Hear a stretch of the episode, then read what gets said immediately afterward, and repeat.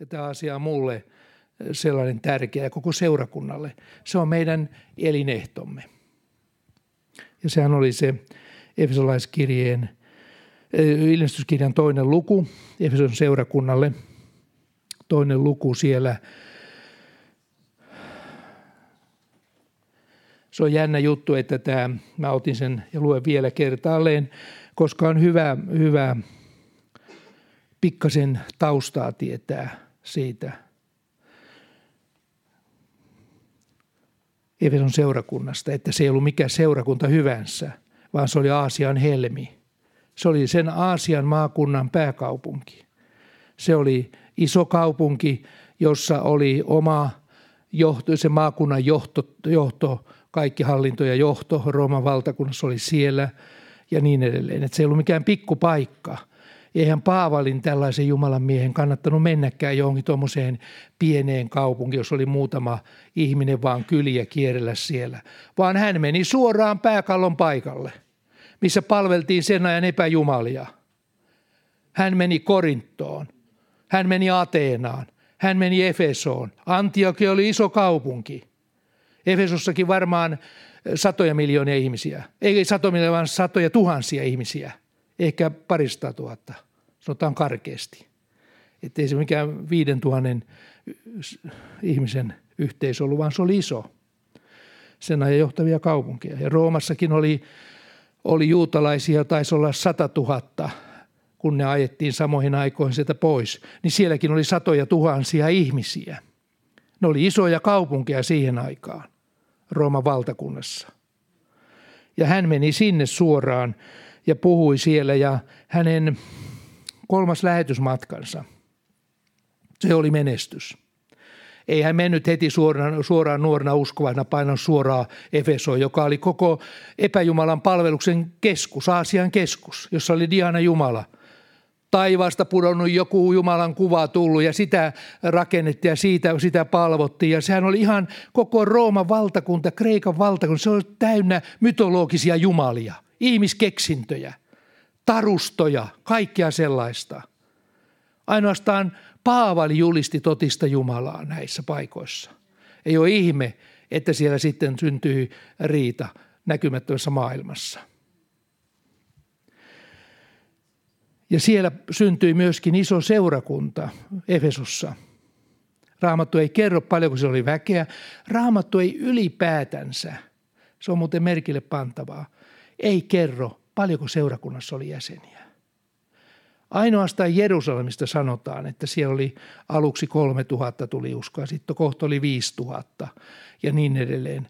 Mutta siitä kului vuosia, siellä oli paljon paljon enempi uskovia. Mutta mistään muualta ei kerrota, muuta kuin että oli paljon tuli uskoon ihmisiä tällä tavalla. Sitä on aika jännä juttu. Jumala ei ole kiinnostunut niinkään massoista, vaan mitä ihmisten sydämissä todella on. Siitähän tässä on kysymys. Meidänkin sydämissä. Niin tuo Eveson seurakunta oli todella mahtavan opetuksen alla. Paavali oli rukouksen mies, antautunut Jumalalle. Kun Paavali kutsuttiin, Jumala sanoi, ihan ensitöikseen Paavalille Ananiaksen kautta ja Ananiaksen ensisijaisesti Paavalille sitä kautta, että minä tulen näyttämään, että menee, sillä hän on valittu ase minulle ja minä tulen näyttämään, kuinka paljon hänen pitää kärsiä minun tähteni. Tässä oli, kulkaa lähtökohta. Valittu ase, mutta kuinka paljon hänen täytyy kärsiä minun nimeni tähden kuningasten ja kaikkien edessä. Että jos meille sanottaisi uskoon tullessa, no niin, tässä on sitten, sitten seuraava lause on, että kuule seudut, paljon kärsiin tämän uskostähden. Oot kerta kaikkiaan niin maailman hampaissa ja sua sielu vihollinen vainoo kuin herhiläistä. Sä oot mm, kaiken elämän, elämässä on niin kuin hiuskarvan varassa joka päivä ja koko ajan jahdataan, kivitetään ja sä oot haaksirikossa ja sä ihan hädin tuskin selviät. Kuulkaa, kuinka moni lähtisi jatkamaan. harva lähtis. Että on meillä sentään pikkasen semmoinen lempeämpi tämä alku Paavalille. Mutta oli hän semmoinen tykki, että hänet täytyy tykittää het kerralla kuulee, että sä oot näin paljon tappanut ihmisiä ja vainonut ja seurakuntaan. Ollut päättämässä heidän elämästä ja kuolemasta, Stefanuksen murhasta lähtien. Sinä olit mukana siellä, olet osa syyllinen siihen. Niin kuule, sä joudut tämän tähden kärsimään paljon minun nimeni tähden – mutta mies, kun oli nähnyt Jeesuksen, kohdannut elävän Jumalan, niin hän oli valmis siihenkin. Hän tiesi, koska hän tiesi Israelin Jumalan olemassaolon, raamatun kirjoitusten mukaan, niin hän uskoi myöskin, että Jeesus oli Jumalan poika, koska hän näin väkevästi ilmestyi hänelle. Ja ellei näin olisi tapahtunut, vaan hän olisi liukunut, tullut pikkuhiljaa vakuuttuneeksi – niin ehkä hän ei olisi kestänyt tätä kaikkea, mutta se oli, se oli niin, että kerrasta poikki. Ja ihmeitä heti kohta alkuvaiheessa. Että hän tiesi, että tässä on tosi kyseessä. Niin sitten Efeson seurakunta perustettiin hänen toimestaan. Mutta sitten kului 30 vuotta. Paavali oli kuollut. Efeson seurakunta meni eteenpäin ja Paavali sanoi vanhimmille ennen viimeistä eron hetkeä, niin – sanoi, että teidän keskuudestanne nousee susia, jotka eivät laumaa säästä. Näin hän sanoi Miletossa. Ja sitten hän menee laivaan ja lähtee pois. Tämä oli viesti heille, että haa, että meidän seurakunnan sisältä nousee susia, jotka eivät laumaa säästä, eli ne eivät yhtään arvosta Jumalan seurakuntaa. Se on ihan yhtä vaan niin kuin yhdistys vaan tai joku muu tämmöinen poppo.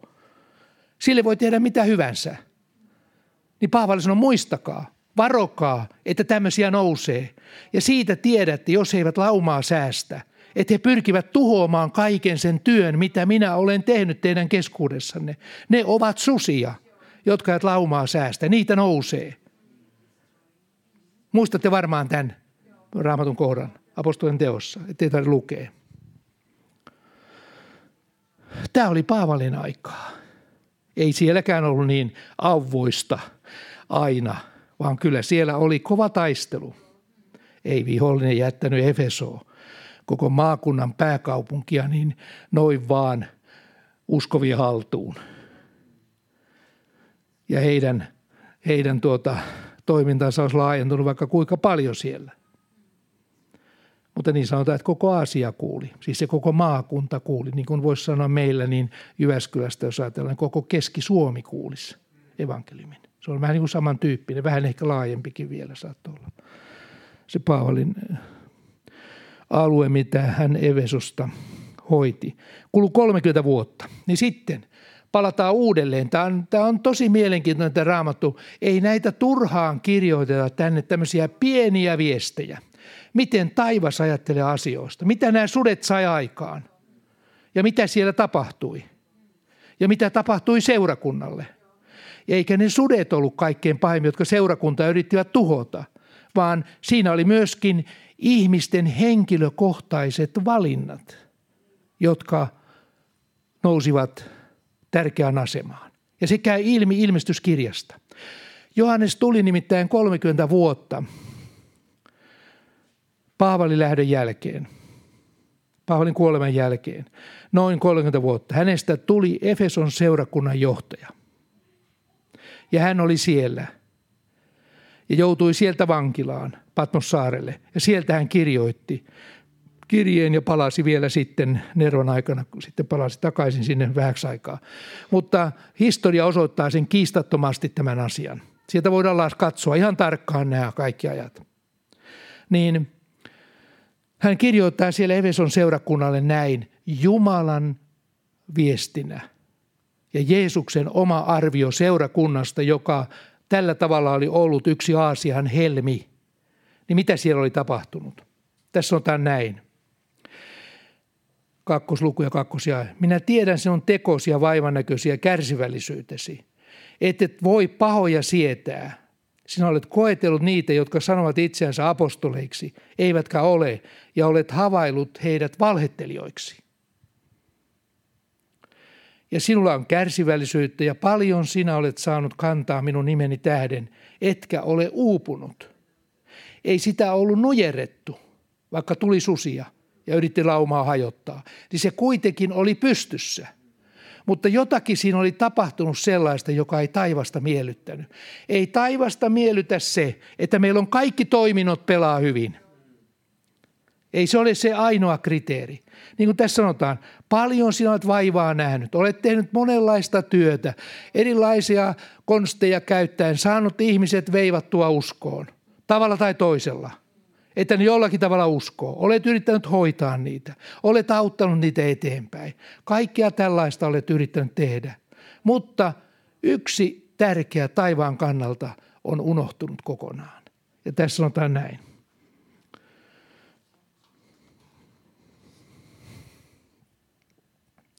Mutta se minulla on sinua vastaan, että olet hyljännyt ensimmäisen rakkautesi. Muista siis, mistä olet langennut ja tee parannus ja tee niitä ensimmäisiä tekoja. Mutta jos et, niin minä tulen sinun tykösi ja työnnän sinun lampun jalkasi pois paikaltaan, ettet, ellei tee parannusta. Nämä on helposti luettu mutta ovat syvällisiä asioita Jumalan maailmassa. Me kuullaan hienosti nämä asiat.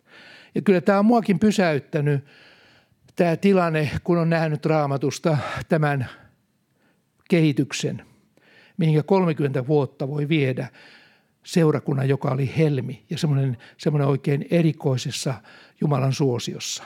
Yksi, kaksi, se alkaa pikkuhiljaa valua – ja menettää sen rakkauden tulen ja menee siihen toimintakeskeisyyteen. 30 vuotta riitti, niin seurakunta oli unohtanut sen, mikä oli oleellista kristinuskossa. Ajatelkaa. 30 vuotta. Johannes oli siellä.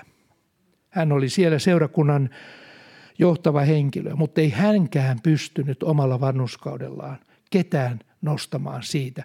Kun se lähti menemään, niin se lähti menemään.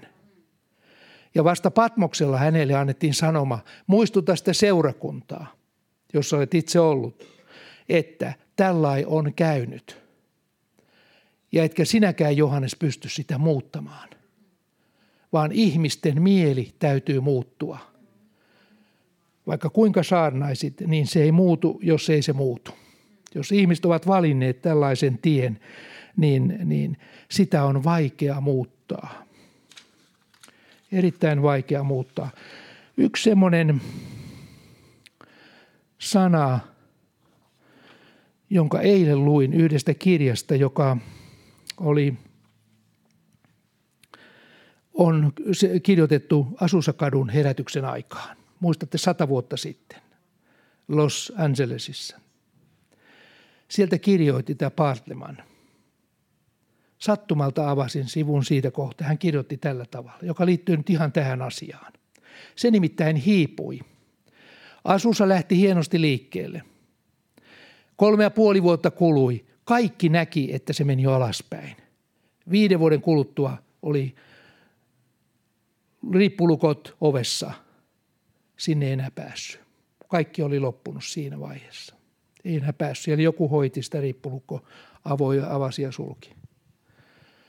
Viisi vuotta. Tämä, joka kirjoitti tämän kirjan, hän sanoi tällä tavalla yhden lauseen, joka määttää, ahaa, että onko tämä näin vakava asia, tämä ensirakkausjuttu. Hän sanoi tällä tavalla. Yksikään uskonnollinen ryhmä tai seurakunta ei ole tointunut sen jälkeen, kun ensirakkaus on kadonnut. Hänelle ei ole tiedossaan yhtään ja hän matkusti Euroopat sen jälkeen, kun asussa oli loppunut ja loppuvaiheessa, niin hän matkusti Euroopat, kävi Suomessa myöskin ja kävi Aasiassa joka puolella maailmaa. Ja hän kirjoitti tällaisen lauseen. Yksikään uskonnollinen seurakunta ei ole tointunut sen jälkeen, kun ensirakkaus on kadonnut. Tämä on aika suoraan sanottu ja pikkasen menee, menee ehkä jo sille tasolle, että onko enää mitään mahdollisuutta seurakunnalla, joka on menettänyt tämän rakkaussuhteen Jumalaan. Mutta kyllä Jeesus tässä sanoo, että se on vakava asia tämä juttu. Että jos meiltä häviää rukousyhteys ja henkilökohtainen suhde ylös, niin se on vakava juttu taivaan kannalta. Ja Jeesus sanoi yhden ainoan mahdollisuuden. Tämä Paatleman ei antanut yhtään. Hän sanoi, että hän ei tunne yhtään seurakunta, joka sen jälkeen olisi noussut. Täytyy perustaa siis uusi seurakunta, joka lähtee ihan uudelta pohjalta. Se menee menojaan nämä muut. Kyllä siellä aina yksilöitä on, jotka ovat Jumalan suhteessaan, mutta noin yleisesti ottaen se on touhua ja tohinaa, niin kuin oli Efeson tässä näin, mutta henki puuttuu. Ja kaikki, jotka ovat lähellä Jumalaa ja haluavat Jumalaa etsiä, ne tuntevat, että tästä puuttuu joku – joku on mättä, joku mättää, niin kuin sanotaan. Ja Jeesus sanoi tässä näin yhden ainoan mahdollisuuden, jolla voidaan vielä palauttaa tämä tilanne uudelleen siihen, mitä se oli silloin aikaisemmin ja jota taivas odotti. Ehkä se voi, tämä sana ensirakkaus, niin kuin sanottu, niin en oikein tunne yhtään avioliittoa, jossa ensin rakkaus olisi 60 vuotta kestänyt, että se olisi yhtä kiihkeitä, yhtä semmoista, semmoista, että kyllä se vähän muotoa muuttaa. Mutta rakkautta siinä kyllä voi olla vielä syvempääkin kuin silloin alussa. Enkä mä epäile yhtään, etteikö se voi muuttua hiukan, mutta se suhde on edelleen tosi vahva. Se vahvenee vaan loppua kohden, jos se on vahvistuakseen. Jeesus sanoo vain yhden mahdollisuuden tällaiselle seurakunnalle.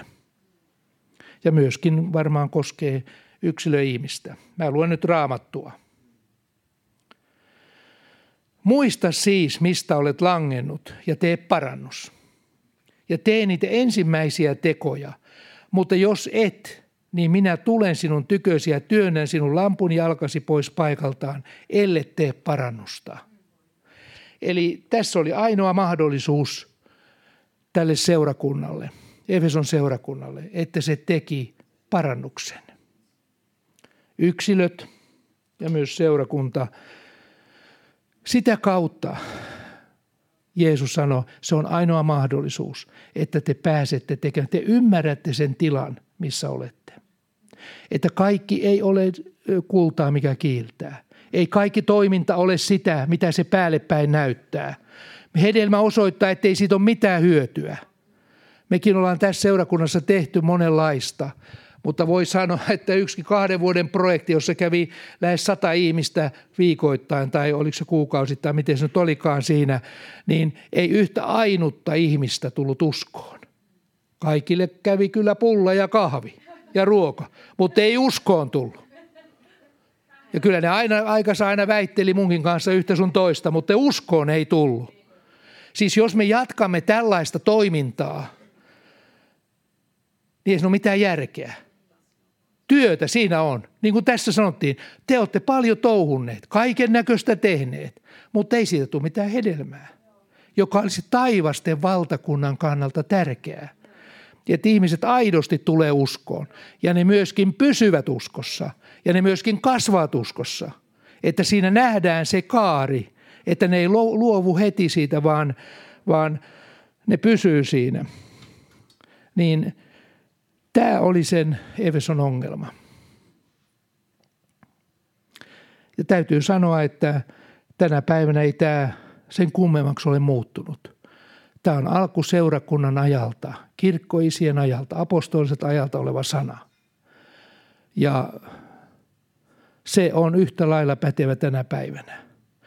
Että jos me omalla kohdallamme koemme, että meillä tämä asia ei ole ihan, ihan kondiksessaan, tämä läheinen suhde Herraan, niin silloin meidän täytyy tehdä jotakin. Jumala on kyllä avoin. Että Jumala ymmärtää vaikeudet kaikki, mitä tänä aikana on – mutta se vaatii meiltä päätöstä. Siis eihän ketään voida viedä taivaaseen. Eihän ketään voi viedä lähelle Jumalaa väkisin. Että me oikein niskasta ja kurkusta vedämme niitä tuonne taivaan portille. Sanotaan, että nyt sinä olet siellä. Ja pysyt siinä ja toloppa portille, että et tuu sieltä. Ei se näin ole. Ei kerta kaikkia ole näin. Jos ihminen ei halua, niin se ei halua. Kyllä se näin on. Et kyllä tämä vaatii siis uskon elämä. Niin kuin tuossa kuultiin tässä alussa siitä, kuinka Jumalan, kun vaan on sitkeämpi rukouksessa, niin Jumala henkilökohtaisestikin suhteellisen nopeasti antaa vastauksia eri asioihin. Jotkut kestää kauemmin, jotkut ovat semmoisia, että ne ovat tässä ja nyt asioita, eli olemme masentuneita, olemme ahdistuneita ja vihollinen painaa ja monia muita asioita. Mutta sitten kun mennään sille alueelle, että me rukoilemme toisen tahtomaailman muuttumista, joka on jo aikamoinen juttu. Kato, siellä on vihollinen pitää kiinni. Eikä se ole meidän rukoukset, vaan se on, se on myöskin henkilön valinta. Ja jos on oikein vihollisen hampaissaan, niin sieltä on aika vaikea päästä.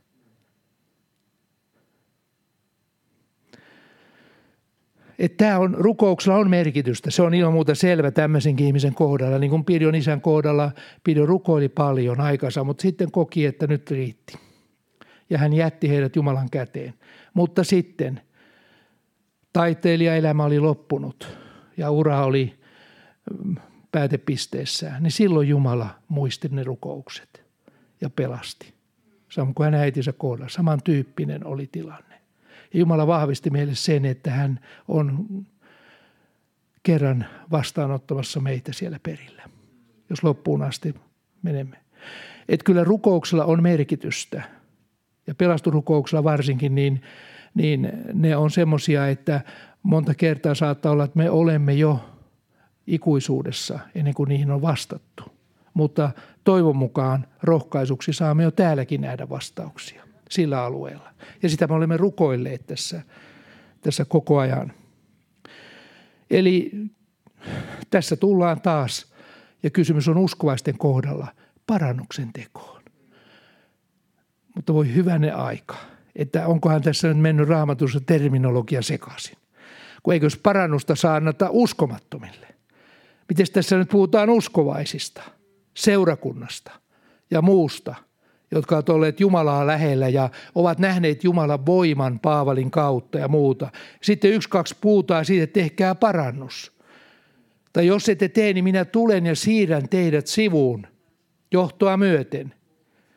Ei hän puhu tästä, että he kadotukseen joutuneet, mutta joka tapauksessa niin se, minkälaista se touhu on ollut, niin hän siirtää pois laittaa sellaiset paikalleen, jotka ovat oikeassa suhteessa häneen. Jotakin tällaista tämä ehkä viestii. Ei kirkkohistoria eikä raamattu puhu tarkemmin, miten tämä vaikutti, tämä Jeesuksen sana. En ole löytänyt kirkkohistoriasta mitään mainintaa tästä asiasta. Ainakaan ihan sanotaan, tämä on noin 90 tapahtunut, niin siitä muutama kymmenen vuoden sisällä. Kyllä sieltä sitten vähän myöhemmin löytyy jo tämmöistä tietoa, mutta ihan tässä ihan tämän vaikutukset, sanotaan kymmenen vuoden sisällä siitä. Tekikö ne parannuksen vai eikö? Vaikuttikää tämä, tämä yhtään mitään siinä seurakunnassa. Mutta sanoma oli selkeä. Siis tässä tullaan kyllä semmoisiin asioihin, että kun me ollaan tämmöisessä julistuspaikalla ja kuunnellaan sanaa, niin kyllä se vaan semmoinen asia on, että ensinnäkin meidän täytyy ymmärtää asiat oikein. Että jos joku saa raamatun sana on semmoinen, niin ne, jotka sitä ymmärtää vähän paremmin, toinen ymmärtää toisen jakeen ja toinen toisen jakeen, jolle on tullut ilmestys ja se on hyvä asia. Mutta niiden tulee selittää sitä sitten toisten parhaaksi. Niin kuin tuossa kuulimme antamisesta. Jolla on, sille annetaan, mutta jolla ei ole, otetaan pois sekin, mikä hänellä on – ja Jeesuksen vertaus leivisköistä. Yhden leiviskän saanut tuli ja sanoi, että minä kuulin, että sinä olet ankara mies ja minä hautasin sen leiviskän. Pistin maahan ja muuto ansio asioin, että niillä saanut toiset, toisen mokoman lisää. Mutta minä Menin ja hautasin sen. Ja tämä oli aika ankara se isäntä. Sanoin, ottakaa pois se yksikin siltä. Ja antakaa niille, joilla on. Että ei se ole tarkoitettu maahan kaivettavaksi. Se aare, mitä meillä on. Ja sinne. Ei siitä kohta ole jäljellä paljon mitään, jos me emme siitä puhu. Emmekä siitä julista. Emmekä seiso siinä.